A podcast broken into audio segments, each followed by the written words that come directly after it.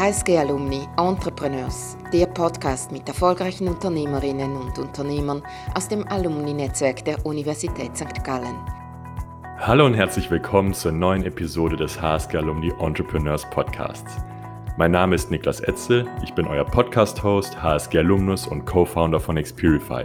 Bei Xperify schaffen wir eine neue Form authentischer Produkterlebnisse, in dem unentschlossene Kunden mit echten Produktbesitzern in der Umgebung verbunden werden. Unternehmen und ihre Produkte werden so auf einen Schlag überall erlebbar und die ganze Welt zum Showroom. Heute ist ein besonderer Tag. Wir feiern ein Jubiläum in diesem Podcast. Folge Nummer 25. Ein erster Meilenstein auf unserem Weg, euch die spannendsten Entrepreneure vor das Mikrofon zu holen und ihre Geschichten zu entdecken. Wir haben uns deswegen etwas ganz Besonderes für euch ausgedacht.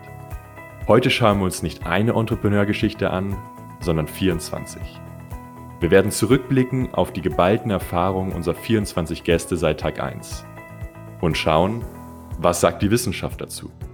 Alles Einzelerfahrung oder lässt sich das in der Forschung untermauern? Was sind Startup-Mythen und welche wichtigen Inputs können wir für unseren Beruf daraus mitnehmen? Unsere 24 Gäste bilden einen wahren Schatz an Erfahrung als erfolgreiche Entrepreneure.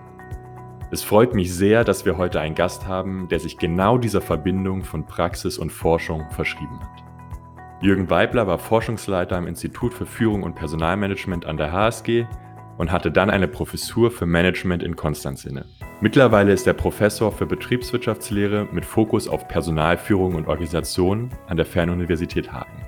Er ist Gründungsmitglied der Community of Leadership Scholars und hat Leadership Insiders mitgegründet. Eine Plattform, welche Führungskräfte und Organisationen mit fundiertem und innovativem Führungswissen versorgt. Macht euch also bereit für eine spannende Jubiläumsfolge. Hallo und herzlich willkommen, Jürgen. Hallo, Niklas. Jürgen, du hattest mich mal vor längerer Zeit kontaktiert mit einem spannenden Projekt. Du hast unsere bisherigen Podcast-Gäste, all diese verschiedenen Entrepreneure mit ihren Wegen, Erfahrungen und Einstellungen analysiert und daraus eine Metastudie verfasst. Also ganz konkret, Du hast geschaut, welche Gemeinsamkeiten und Unterschiede kristallisieren sich heraus und was haben wir da für eine Verbindung oder auch Untermauerung aus der Wissenschaft. Wie genau bist du dazu gekommen? Naja, der Hintergrund ist relativ einfach. Ähm, ich bin ja auch ein HSG-Alumnus und habe an der HSG ähm, habilitiert und einige Zeit dort und dann auch in der, in der Schweiz verbracht. Und seitdem verfolge ich das, was an der HSG und um die HSG herum passiert eigentlich äh, immer wieder. Und äh, in dem Zusammenhang ist mir auch die Serie HSG Alumni Entrepreneure aufgefallen. Fand ich erstmal generell schon spannend und äh, hat eben auch gewisse Schnittmengen zu meinem Gebiet, was ich wissenschaftlich betrachte, eben Leadership und Führung ist ja auch etwas, was im Rahmen von äh, äh, Entrepreneuren, Start-ups eine ganz große Rolle spielt. Und natürlich auch die spannende Frage, da mich auch Organisationsthemen interessieren, Transformationsthemen interessieren, wie haben die Betreffenden äh, ihre ihre Startups aufgebaut, was sind die Probleme gewesen, wann sind die ersten Erfolge eingetreten? Und naja, wie, welche Erfahrungen hat man gemacht? Und ich glaube, dass wir aus solchen Sachen alle in gewisser Weise lernen können. Und wir müssen ja auch sehen, wenn wir einen Blick jetzt auch in die größeren etablierten Unternehmen letztendlich werfen, dort beschäftigt man sich ja mehr denn je mit der Frage, naja, wie bekommen wir Innovationen hin? Mhm. Ja, und da gibt es ja verschiedene Möglichkeiten, aber wenn jemand Innovationen hinbekommt, dann sind es eben Entrepreneure, äh, die eine Idee haben und versuchen, die umzusetzen. Und ich glaube, dass dadurch auch ein zweiter Lerneffekt möglich ist, äh, zu sehen, äh, welche Elemente spielen, positiv, wo sind Gefahren, um dann auch in Organisationen einige Ideen dazu zu entwickeln. Das wird auch unser Ziel sein für heute, für unser Gespräch, dass wir diese Sachen aus den Gesprächen rausziehen können und auch schauen, wie kann man das transferieren, wie kann jeder, der zuhört, das für sich, ob er jetzt auch Entrepreneur ist, angehender Entrepreneur oder in einem großen Unternehmen arbeitet und Innovation ins Unternehmen bringen will, fördern will, mitnehmen. Jürgen, meistens betrachten wir eine Person hier im Podcast und sehen ihren Weg, ihren jeweiligen Weg. Da ist es manchmal dann auch schwer einzuschätzen, was ist jetzt der Einzelfall und wo zeichnet sich vielleicht ein Muster ab. Ähm, deswegen würde ich heute gern mit dir schauen, wie können wir aus diesen geballten Erfahrungen von jetzt 24 Entrepreneuren was mitnehmen und auch was sagt die Wissenschaft dazu? Äh, gibt es gewisses, was untermauert werden kann und was sind vielleicht auch Start-up-Mythen, die man immer wieder hört? Ja, das genau war meine Motivation letztendlich auch. Ich habe versucht, so eine qualitative Meta-Analyse zu machen, um es vielleicht so mal zu bezeichnen und die ich dann auf der äh, Internetplattform Leadership Insiders, die ich regelmäßig bediene, dann ja auch äh, niedergelegt habe. Und äh, ich denke, es gibt eine Fülle von, von übergreifenden Erkenntnissen, die aus diesen zum Teil ja fantastischen Einzelbiografien gezogen werden können. Und äh, fangen wir mal mit einer äh, sehr auffälligen ähm, Sache an, die sich sehr durch die verschiedenen Einzelgeschichten äh, zieht. Das ist zum Beispiel das, was wir heute unter dem Begriff Purpose versuchen mhm. hinzubekommen. Also etwas, etwas zum Ausdruck zu bringen, was man selbst für sinnhaft erachtet, was man mit seiner Organisation, die man gründet, verfolgen möchte. Und äh, ich kann ja mal ein Beispiel geben, was ich noch in Erinnerung habe, was ja prototypisch dafür steht. Das, das war der Podcast mit äh, Lea von, von Bidder, äh, die eben ein äh, Fruchtbarkeitsarmband äh, für, für Frauen mitentwickelt hat, mit ihrer, für, mit ihrer Firma AVA. Und äh, wie sie ja selbst ausdrückt, ist das etwas, was sie für, für extrem wichtig hält, was eben für circa die Hälfte der Bevölkerung prinzipiell und potenziell auch äh, wichtig ist. Und was mir auch sehr gut daran gefallen hat, und das drückt, glaube ich, auch die besondere Mission, die die, in dem Fall auch die, die, die Lea hatte, äh, ganz gut aus, dass man eben damit auch einen Beitrag zur zur, zur Stärkung von Frauen liefern möchte, ein, sie unabhängiger machen von, von, von externen Meinungen, von unnötigen äh, Besuchen von irgend, zu irgendwelchen Arztpraxen und so weiter und so fort und dort unterstützend tätig zu sein und da etwas zur, man so möchte, äh, zum einen zum besseren Gelingen der Absicht beizutragen, aber eben auch Frauen in ihrem Selbstbewusstsein zu stärken, das finde ich eben sehr beispielhaft für einen, einen Purpose. Und was ich besonders schön fand, ist, wir kennen ja diese Purpose-Geschichten, die wir früher etwas stärker vielleicht als Visionen und ähnliches bezeichnet haben, auch von den großen Entrepreneuren, die dann Weltfirmen gegründet haben, aber dass es eigentlich nichts anderes ist, was hier eben die betreffenden Personen auch, auch umgetrieben hat. Und es ist ja generell so, und das wissen wir aus der Wissenschaft ja sehr gut, Viktor Frankl, das ist ein österreichischer Psychoanalytiker, der hat das einmal sehr schön zum Ausdruck gebracht. Der Mensch ist ein Wesen auf der Suche nach Sinn. Und Sinn energetisiert uns und treibt uns an. Und wenn wir Sinn in dem, was wir tun, gefunden haben, dann sind wir in der Lage, beispielsweise auch an einer Sache sehr beharrend ähm, teilzuhaben. Und äh, das ist ja auch etwas gewesen, was wir gesehen haben. Der Erfolg kommt meistens nicht schnell und man braucht ein Durchhaltevermögen und ähm, Rückschläge halt auch äh, wegzustecken.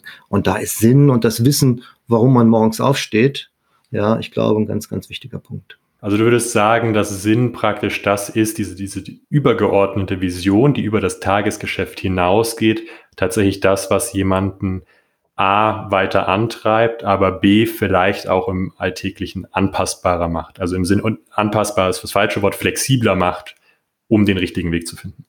Ja, und viele auch empirisch gesicherte positive Auswirkungen, zum Beispiel zum Gesundheitsempfinden besitzt. Das ist ja auch immer ein ganz wichtiger Punkt. Die Belastungen sind sehr groß.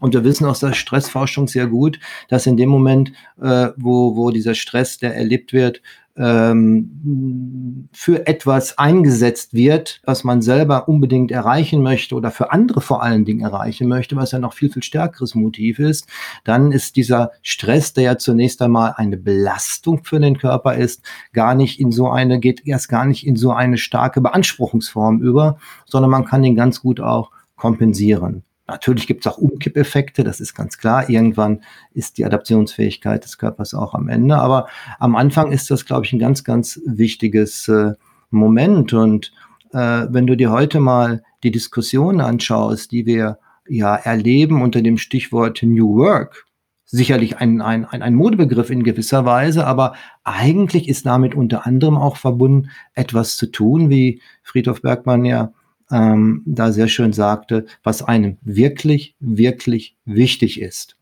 Jetzt haben wir bei dem Purpose und bei der Vision meistens eben diese, diese Leader, die Gründer, die Entrepreneure im Sinn, die mit einer Vision, mit einem Purpose vorangehen. Du hast gerade schon gesagt, es geht auch darum, Purpose in ein Unternehmen reinzubringen. Auch das ist in aller Munde. Das heißt ja konkret, dass auch Mitarbeiter diesen oder einen Purpose fühlen und auch fühlen wollen. Stichwort New Work. Gibt es da was? Gibt es da Erkenntnisse? Gibt es Schwierigkeiten zum Beispiel, das zu transferieren und muss man da überhaupt den gleichen Purpose haben? Ja, erstmal ist es, glaube ich, wichtig, dass du jetzt auch mal noch die Mitarbeitenden reinbringst. Und es kam ja auch des Öfteren mal zum, zum Ausdruck, dass der Erfolg eines Startups am Ende unwahrscheinlich damit korreliert, welche, welche Mitstreiter gefunden werden können, die die eigene Idee unterstützen und dann die im nächsten Schritt auch zu gemeinsam neuen Ideen führt. Ohne dem ist es, glaube ich, nicht, nicht möglich. Und das ist auch etwas, was wir in der Führungsdiskussion jetzt stärker auch in Organisationen ähm, diskutieren, dass wir viel stärker als früher die Sicht der, der Mitarbeitenden einbeziehen. Denn was viele ja grundsätzlich verkehrt machen, ist, dass sie Führung aus sich selbst heraus definieren, sondern wir machen in der Wissenschaft, oder ich mache zumindest eine Unterscheidung zwischen Führung und Leitung. Leitung ist etwas, ähm, was du machst, weil du eine bestimmte Position hast und damit sind gewisse Rechte verbunden. Aber Führung entsteht in den Augen derjenigen, die du auch, auch führen möchtest. Und sie sind die einzigen, die dir zuschreiben kann, dass du führst. Und warum, und, und warum machen die das, taucht dir dann im nächsten Schritt die Frage auf. Da gibt es sicherlich mehrere Gründe, aber ein ganz zentraler ist, dass sie äh, etwas empfinden, was auch sie betrifft. Äh, dass sie eben das Gefühl haben, ich bin bin Mitspieler in dem, was ich tue. Und dazu gehört eben als erstes sicherlich auch das Gefühl zu haben, an einer Sache beteiligt zu sein, äh, die sowohl äh, mein, mein Chef oder meine Chefin als, als ganz wichtig erachtet und äh, ich letztendlich auch. Und ähm, letztendlich, und das äh, ist auch eine Auffälligkeit gewesen, zumindest in den Schilderungen, wir kennen ja nur die Schilderung die Schilderung der Gründerinnen und, und Gründer und haben jetzt keine Informationen von der anderen Seite, aber äh, sie berichten natürlich schon, dass an sich diese Idee von, von, von, von Führen und geführt sein in diesen Startups immer mehr verschwimmt. Dass es dieses Miteinander ist, dieses gemeinsam etwas schaffen und das ist etwas, was wir auch ähm, unter dem Begriff einer ja, in einer pluralen Führung im Moment diskutieren, dass also Führung viele Gesichter hat und vielleicht die extremste Sicht ist, dass der Unterschied zwischen Führenden und Geführten eigentlich mehr oder minder verwischt und über ein Wir-Gefühl äh, die Auffassung besteht, also wir machen eigentlich hier alles, alles gemeinsam, es betrifft uns alle und äh, äh wir sind alle in der, in der Verantwortung und das fand ich schon auffällig. Jetzt geht das ja, sehr gut in dem Moment, wo das Startup noch klein ist, weil dann machen wirklich alle alles oder mehr oder weniger. Ein Großteil unserer Gäste hat tatsächlich an diesem Punkt angefangen und dann Unternehmen aufgebaut mit ähm, 50, 100 und mehr Mitarbeitern.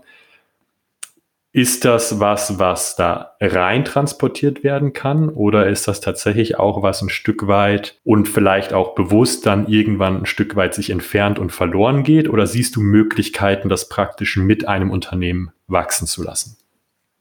Die Gefahr, dass es verloren geht, ist extrem groß, weil du hast ja gerade zu Recht auch, auch, auch gesagt, dass im zunehmenden Wachstum, ich hatte gerade vor der letzten Woche noch ein, ein, ein Gespräch in, in einer Organisation diesbezüglich geführt, eben der Wunsch besteht, doch ein wenig mehr Strukturen hineinzubringen, weil ab einer Größe 100, das ist eigentlich gar keine, keine schlechte Größe, die Überschaubarkeit langsam verloren geht und man so Teilverantwortlichkeiten schaffen möchte. Und äh, ich denke, dort ist es, ist, ist es wichtig, das, was man vorhat, zu begründen, und dann mit allen gemeinsam in gewisser Form auch, auch zu vereinbaren. Ich denke, der Geist ist in, der, der Geist, der, der eben am Anfang vielleicht herrscht, ist in dem Moment tot, wo du aus dem Gründerteam heraus auf einmal äh, festlegst, jetzt ziehen wir mal die Strukturen ein, das sind jetzt die neuen Verantwortlichen und äh, jetzt soll es aber so weitergehen wie bisher. Das passiert nicht, weil es ein derartiger Eingriff in die Kultur ist. Du änderst die Struktur und automatisch änderst du die Kultur. Also musste von, vorn, von vornherein versuchen, dieses Auseinanderdriften zu, ja, zumindest zu minimieren. Und für mich ist da der entscheidende Weg und dafür gäbe es auch viel, viele, viele Studien, die uns das dann doch, doch zeigen, dass man äh, da zusammenspannen soll und erklären soll, worum es geht. Und Führen hat ja auch sehr viel was mit Begründen zu tun. Und Sinnangebote waren ja eben bei dem Thema letztendlich zu, zu geben. Und, äh, äh, und das geht eben sehr stark über, über Erklärung, über Begründung und dass man sich zusammensetzt und gemeinsam die Situation analysiert. Die Probleme, die man meint zu spüren, es müssen ja nicht die gleichen sein, die die Mitarbeitenden auch spüren. Das ist noch ein ganz anderes Thema, dass man versucht, diese gemeinsam zu erörtern und einen gemeinsamen Weg zu finden. Und wenn dann gemeinschaftlich die Auffassung besteht, ja, wir denken, dass die Strukturen jetzt notwendig sind. Lass uns doch vielleicht mal zwei oder drei Sub, äh, äh, Subabteilungen, wenn du so mhm. sagen möchtest, äh, schaffen, weil wir haben auch gespürt, dass es ein wenig hakt. Ja, oder wir, unsere, die Kommunikations, Kommunikationskanäle sind zu lang geworden. Dann denke ich, ist es ja sinnvoll, äh, dass man dann diesen Weg auch gehen kann, ohne die Gemeinsamkeit, äh, die man vielleicht vorher im günstigen Fall dann auch gefunden hat, zu zerstören. Aber sicherlich, man muss auch akzeptieren, wenn dieser Teilungsprozess immer weitergeht. Und Leute kommen ja auch hinzu. Es ist ja nicht so, dass diese Mannschaft von, von früher quantitativ stabil ist. Es kommen immer neue hinzu. Die kennen die gemeinsame Geschichte, nicht die tollen Erlebnisse, die man hatte. Mhm. Dass man dann sehr schnell Gefahr läuft, zu einer ganz normalen Unternehmung zu werden und dann plötzlich äh, die Unternehmung ist, die man nie sein wollte und wovon es so viele, unwahrscheinlich viele draußen woanders am Markt gibt. Da bist du bei einem ganz spannenden Punkt, nämlich Strukturen, Hierarchien. Wir reden bei Startups immer über flache Hierarchien, auch über Startups hinaus, aber gerade da ist das immer ein Thema. Wie gesagt, da auch wieder, solange wir zu 15, zu 10 ist die Struktur automatisch relativ flach. Das muss man erstmal hinbekommen, zu fünft eine Pyramide aufzubauen. In dem Moment, das Unternehmen wächst, wird es automatisch, wie du gesagt hast, gewisse Entscheidungsprozesse auch geben. Und meistens passiert nämlich genau das, dass dann die Strukturen etwas weniger flach sind. Ist das aus deiner Sicht grundsätzlich ein Problem? Gibt es Lösungen dafür, was Unternehmensmodelle, Organisationsmodelle angeht? Ist das grundsätzlich was, was du als problematisch siehst? Oder würdest du sagen, in dem Moment, wo man eine klare Vision hat, das heißt, wo Leute wissen, wofür sie arbeiten, ist dieses diese Möglichkeit mitzusprechen und nah dran zu sein weniger wichtig? Ja, der Wunsch mitzusprechen ist für viele immer wichtig. Mhm. Ganz einfach, weil das ja auch, wenn wir uns die Bereiche, die du gerade genannt hast, und wenn wir uns die Start-ups anschauen, um die es hier geht, das sind ja im Allgemeinen auch Personen, die gesucht wurden, die eine sehr, sehr gute Ausbildung haben, die selber ein gewisses Interesse haben, einem, zu, zu solchen innovativen Firmen zu gehen und äh, die selber auch meinungsstark sind, um es so einmal zu formulieren, und die sich auch nicht gerne den wir beim Eingang sinnlos etwas, etwas sagen lassen, sondern auch schon, schon ernst genommen werden wollen, wie überhaupt Respekt, Höflichkeit und ähnliches ein Grundpfeiler jeder, äh, jeder guten äh, Führung ist und das Gerechtigkeitsempfinden in einem Haus unwahrscheinlich mit, äh, äh mit, mit prägt. Und äh, man muss bei den Hierarchien immer etwas ambivalent bleiben. Hierarchien sind ja nicht grundlos in Organisationen eingezogen worden. Und wenn wir mal den Aspekt beiseite schieben, der mit Hierarchien immer verbunden gewesen ist, dass gewisse Personen, die außerhalb der Organisation mächtig sind, in der Organisation auch mächtig sein wollen, also dieses ideologische Instrument, äh, die, die, was eine Hierarchie letztendlich auch auch darstellt, erfüllen Hierarchien eben auch äh, gewisse Funktionen, die sie besser erfüllen, als gäbe es sie teilweise nicht. Im, in dem Moment, wo wir relativ äh, klare, ähm, klare Bereiche haben, wo gewisse koordinative Tätigkeiten zu machen sind, wo Routineentscheidungen in einem größeren Ausmaß anfallen. Da haben Hierarchien auch, ähm, auch ähm, ihre Stärke. Ähm, und die Dysfunktionalitäten äh, ergeben sich ja erst dann, wenn die Hierarchien auf einmal zu tief werden, sich vom eigentlichen Geschäft loslösen, zu rigide, zu rigide daherkommen und keine offenen Türen mehr äh, für, für, für Initiativen und, und neue Denkweisen letztendlich bilden. Und äh, nur ist dieser Punkt oft sehr, sehr schnell erreicht. Das muss man ähm, auch, auch wissen. Und andere Modelle wie Holocracy, was äh, ja des Öfteren heute auch bei alternativen Organisationsformen äh, gespielt wird, sind der Versuch, gewisse koordinative Elemente einer Hierarchie beizubehalten, aber trotzdem dieses Kästchendenken beiseite zu schieben, weil man eben in verbindenden Kreisen denkt, äh, wo es auch überlappende Mitgliedschaften zwischen den Kreisen gibt, um das ein Stückchen weit eben auch ähm, ähm, aufzufangen. Und das kann funktionieren, wenn du die Personen hast, die das leben können und leben wollen. Das geht ja hin bis zu Führungsfragen, wo du überlegst, äh, wollen wir wie in klassischen Hierarchien, dass eine Geschäftsführung äh, die entsprechenden Teamleitungen, Abteilungsleitungen besetzt? Oder wollen wir nicht eher, dass eben auch die Mitarbeitenden einen Einfluss haben?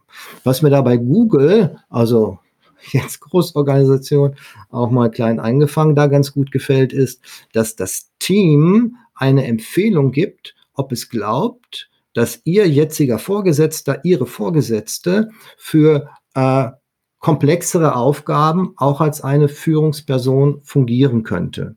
Und äh, das zeigt schon den Versuch, äh, die, die, das Wissen und die Erfahrung, die die Mitarbeitenden mit der Führungskraft machen, auch in Entscheidungen einzubeziehen. Und es ist eben, wenn man es ein bisschen anders denkt, schon eine Machtverschiebung nach unten, in dem eben auch Führende sehr stark dann von der Akzeptanz äh, der, der, der Mitarbeitenden abhängig sind. Nicht nur um selbst im Team äh, akzeptiert und erfolgreich zu sein, sondern eben auch, um in der Organisation weiter nach vorne zu gehen. Und das ist etwas als Grundgedanke, den man in jede Organisation, auch kleinere, wachsende Start-ups zum Beispiel mit, mitnehmen kann. Also es ist da wirklich auch ein Thema von die Möglichkeit zu geben, auch mal einen, ja, einen gewissen Machtausgleich und eine gewisse Kontrolle, Mitsprachemöglichkeiten, aber vor allem sprichst du auch die Möglichkeit an, als Mitarbeiter zu wachsen innerhalb des Unternehmens und als Person. Da kommt mir ganz stark auch der vorletzte Podcast mit Julian Teike von VFox in den Sinn, der ganz beeindruckend auch erzählt hat, was sie investieren, teilweise nicht nur für das, für die Führungsriege, sondern auch praktisch für das ganze gesamte Unternehmen gecoacht zu werden, unterstützt zu werden und praktisch dann ein, ein Teil des Unternehmens, aber auch als Person zu wachsen, weil er sagt, das ist auch am Ende für das Unternehmen. Ähm, natürlich in dem Sinn, dass du Leute hast, die dieses Lernwachstum auch haben und, und diese Möglichkeiten zu bieten. Das mit dieser Entfaltung ist ein ganz, ganz wichtiger Punkt.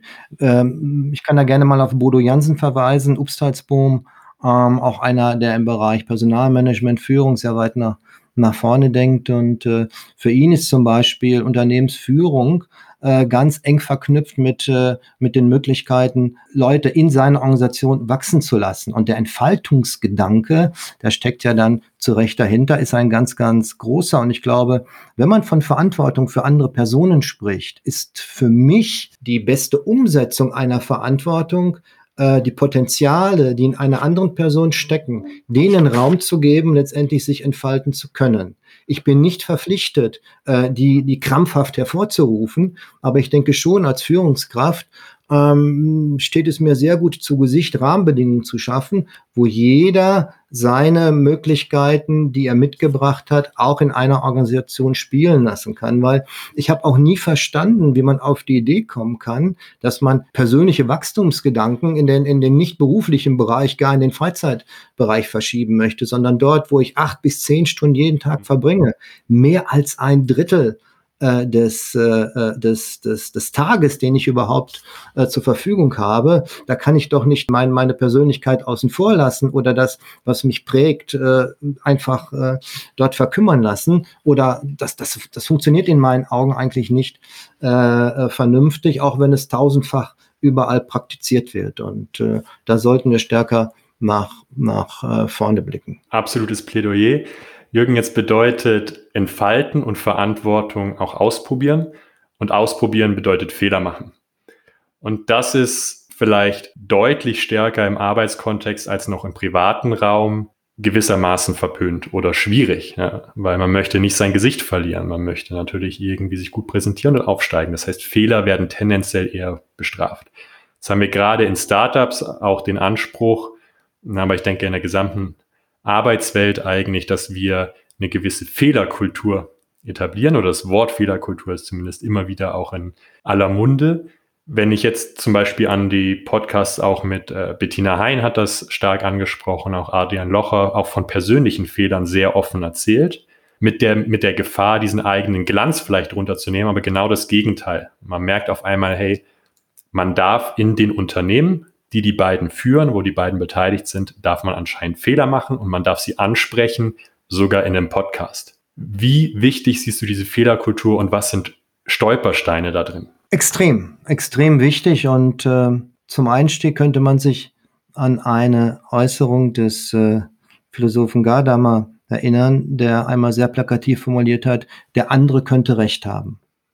Der andere könnte recht haben. Das ist schon mal eine Einsicht, die in gewisser Weise meine eigene Fehlerhaftigkeit im Denken und in dem, was ich vielleicht auch gerade geäußert habe, ein Stückchen weit mir ins Bewusstsein bringen sollte, dass auch ich nicht unfehlbar bin. Das ist, glaube ich, erstmal ein, eine, eine Selbsterkenntnis, die zentral ist. Und äh, wir müssen ja auch davon ausgehen, dass wir in den Bereichen, wo Innovationen auch besonders stark nach vorne gebracht werden, Innovationen nie hinbekommen, ohne dass Sachen schieflaufen. Die Berichte waren ja oft sehr eindrücklich, dass man mit einer Idee angefangen hat, aber der Erfolg kam dann eigentlich mit einer weiterentwickelten Idee. Ja. Und äh, man hat also die eigene Fehlerhaftigkeit des ursprünglichen Plans, zumindest zu dieser Zeit, wo man ihn umsetzen wollte, letztendlich erkannt. Und äh, deshalb waren die Äußerungen, wurden von mir mit sehr viel Sympathie letztendlich auch betrachtet, äh, wo man eben sehr bewusst äh, auch anderen gegenüber artikuliert, dass man selber seine Fehler anspricht, dass man andererseits aber auch äh, erwartet, angesprochen zu werden und dass man überhaupt offen äh, in, in der Organisation darüber reden kann. Und das Problem ist ja nie, dass etwas nicht gut gelaufen ist, sondern das Problem ist immer, wenn es vertuscht wird, dann wird es schlimmer und es, es bilden sich so Vertuschungsspiralen auf, Misstrauen und ähnliches entsteht. Und äh, wir wissen das ja auch aus, aus äh, vielen Untersuchungen, dass eine Fehlerkultur, die nicht konstruktiv produktiv spielt, Misstrauen provoziert, Ängste provoziert, praktisch eine Organisation äh, nicht mehr lebendig macht, weil wenn etwas lebendig ist, dann spricht man miteinander und das ist dann nicht mehr der Fall. Und da sollte man, und das ist relativ einfach, das ist eine der einfachsten Sachen überhaupt, die kein Geld kosten und die ich äh, durch eigenes Beispiel wunderbar nach vorne bringen kann. Ob man jetzt einen Fehler gemacht hat, selber einen anderen Fehler gemacht hat oder man an gar nichts schuld war, es gibt Auf und Abs im Startup, generell im Unternehmen in jeder Form. Je mehr Risiko man geht, desto mehr auch. Und wir haben, glaube ich, durch das Band bei den 24 Entrepreneuren bei allen Geschichten dabei gehabt, wie sie tatsächlich, ob in der Anfangsphase zwischendrin oder zu einer späteren Phase, vor ganz großen Herausforderungen gestanden haben. Und sehr häufig auch den Satz gehabt, dass genau das der Punkt war, über den die meisten nicht hinausgehen. Genau das der Punkt war, wo es dann gilt, weiter dran zu glauben, wie wir am Anfang gesagt haben, wo dann auch Visionen mit reinkommen, wo dieser, dieser Purpose dahinter. Aber es ist ja nicht nur das, es ist ja auch auf persönlicher Ebene irgendwas, was diese Personen besonders teilen, neben dem inneren Drang tatsächlich auch eine Zuversicht. Ich hoffe, es nimmt mir keiner der Gäste übel, wenn ich sagen würde, fast eine gewisse Naivität am Anfang reinzugehen. Bettina Hein zum Beispiel hatte gesagt, hätte sie gewusst, was auf sie zukommt, auf was sie sich einlässt, hätte sie gar nicht erst angefangen. Was ist dieses Element, das das ausmacht? Das ist eine spannende Frage und da rätselt man natürlich auch ein wenig äh, drüber. Zunächst einmal kann man vielleicht sagen, dass das, was du beschrieben hast, in der Forschung unter dem Begriff positive Psychologie verhandelt wird. Äh, dort werden die, die, die Merkmale derjenigen, die eben positiv denken, etwas näher äh, beschrieben. Zuversicht, Hoffnung, äh, auch im emotionalen Bereich. Äh, kann es die Liebe sein zu verschiedenen Personen, woraus man Kraft schöpft oder spirituelle ähm, Hintergründe. Äh, und äh, wir können sehr schön zeigen, dass Menschen, die eben eher äh, positiv an Sachen herangehen, auch stärker an äh, manchen Bereichen festhalten können, weil sie nicht so schnell frustriert sind, dass das sehr positive Auswirkungen auf ihr Wohlbefinden hat und dass das so etwas ist wie ein psychologisches Kapital, was man einsetzen kann, um sich zu engagieren. Das ist ein ganz, ganz wichtiger Punkt. Ähm, dass viele, die gegründet haben, es nicht getan hätten, wenn sie gewusst hätten, was passiert, das ist sicherlich äh, äh, richtig, denn äh, eine gewisse Naivität ist, glaube ich, äh, das soll auch wie du es ja schon gesagt hast, jetzt nicht, nicht, nicht abwerten klingen. Sagen wir mal eine Naivität in dem Sinne, dass man sich nicht zu sehr mit den, mit, mit den negativen Möglichkeiten auseinandersetzt, was alles passieren kann. Äh, das ist, glaube ich, schon, schon ganz, ganz, ganz naheliegend. Aber es gibt auch interessante Studien, die fragen, ob die Persönlichkeit äh, bei Gründungspersönlichkeiten eine gewisse Abweichung von einer Normalitätskurve in der Gesamtbevölkerung haben das, was wir so, so, so gemeinhin als verrückt, Mensch, der ist so verrückt oder die ist verrückt, um das zu machen, bezeichnen würden. Und in der Tat ähm, gibt es dort Studien, die ein wenig zeigen, dass äh, gewisse Besonderheiten psychischer Natur gehäuft, nicht immer, aber doch gehäuft anzutreffen sind. Das sind manchmal etwas äh, narzisstische Züge, äh, die eben auch eine gewisse Kraft verleihen, ähm, durchzuhalten. Ähm, wobei mir übrigens bei den Berichten hier von, von, von den äh, Startups, die ich gehört habe, aufgefallen ist, dass dort eben ein hohes Maß an Bescheidenheit auch zum Ausdruck gebracht wurde. Das passte also in dem Fall nicht so ganz überein, aber dass manchmal doch schon so, so, so die Grenze zu dem, was in der psychopathologischen Forschung so als Manie bezeichnet wird, doch dass man ein bisschen in diese Richtung schon mal etwas stärker hineingeht. Die Fähigkeit, sich euphorisieren zu können, äh, Sache nun äh, zu denken, das muss ja klappen, weil ich die Sache anfange und ähnliches, was eben jemand, der vielleicht so, so standardmäßig an die Sache rangeht, gar nicht auf dem Schirm hätte, das zum Ausdruck zu bringen, das kann man zeigen, dass das stärker äh, vertreten ist. Jürgen, du hast mit äh, Thomas Kuhn ein Buch zum Thema Bad Leadership verfasst. Was ist ein Punkt, wo du sagst, der ist besonders kritisch im Leadership? Da siehst du besonders häufig entweder Bad Leadership oder Excellent Leadership. Was möchtest du da noch mitgeben? Ja, sich nicht für andere zu interessieren, dass einem das Schicksal derjenigen, mit denen man zusammenarbeitet, vollkommen egal ist, nur den eigenen Erfolg zu sehen, äh, nicht, die, nicht die, Bedürfnisse und, und, und die Situation, in denen sich andere befinden, wahrzunehmen, das ist sicherlich ein klares Zeichen eines Bad Leaderships. Und äh, da möchte ich vielleicht auch das mit einer Aufforderung verbinden, es ist wichtig, das nicht dauernd hinzunehmen. Die Welt ist groß, es gibt viele Organisationen, tolle Unternehmen, die auf einen warten, wo man sich entfalten kann, wo man tolle Sachen hinbekommt und äh, sich nicht unterdrücken zu lassen, sich nicht ausbeuten zu lassen, sondern dann äh, den eigenen Weg weiter nach vorne zu gehen und äh, den Leuten nicht die Möglichkeit zu geben, von einem selbst einseitig zu profitieren. Und das würde ich mir wünschen, ähm, dass das möglichst viele, die das erleben, machen. Noch schöner ist es natürlich, ähm, dass Bad Leadership kein Thema ist und dass eben gerade auch bei diesen Startups, da habe ich viel Hoffnung, die ich hier habe, aufgrund der Podcasts äh, analysieren zu können, dass das doch eher die ganz große Ausnahme sein wird. Jürgen, danke fürs gemeinsame Rauszoomen und dass wir diese spannenden und vielfältigen Wege der Entrepreneure auch mal aus wissenschaftlicher Sicht betrachten konnten und untermauern. Wenn jemand, unser Zuhörer, jetzt mit dir in Kontakt treten möchte, aus den unterschiedlichsten Gründen, weil er mehr zum Beispiel zu einzelnen Themen wissen möchte, weil er vielleicht ja noch mehr Insights aus, aus der Wissenstransferplattform haben möchte, weil er vielleicht sagt, okay, ich brauche eine brauche Input zu Leadership, möchte das umsetzen. Wie kann man dich am besten erreichen? Entweder über Leadership Insiders, dort sind meine Kontaktdaten hinterlegt, oder über die Fernuniversität in Hagen, Fakultät für Wirtschaftswissenschaft. Dort findet man mich auch und da sind die E-Mail-Adressen und das ist dann für mich auf die einfachste Art und Weise, schnell und spontan reagieren zu können. Perfekt. Vielen Dank dir, Jürgen. Gerne, Niklas. Und vielen Dank an, auch an euch alle, die heute wieder dabei waren bei diesem Jubiläum ob von Folge 1 an oder als relativ neuer Zuhörer. Wir freuen uns, mit euch auch in Zukunft weiter die Welt des Entrepreneurships einzutauchen. Bei Fragen, Feedback, Anregungen, wir wollen uns immer weiter verbessern oder auch Gästevorschlägen freuen wir oder freue ich mich auf euren Kontakt über LinkedIn oder niklas.etzel.hsgalumni.ch und würde mich freuen, von euch zu hören. In diesem Sinne, zum 25. und sicherlich nicht letzten Mal vielen Dank fürs Zuhören und bis zum nächsten HSG Alumni Podcast.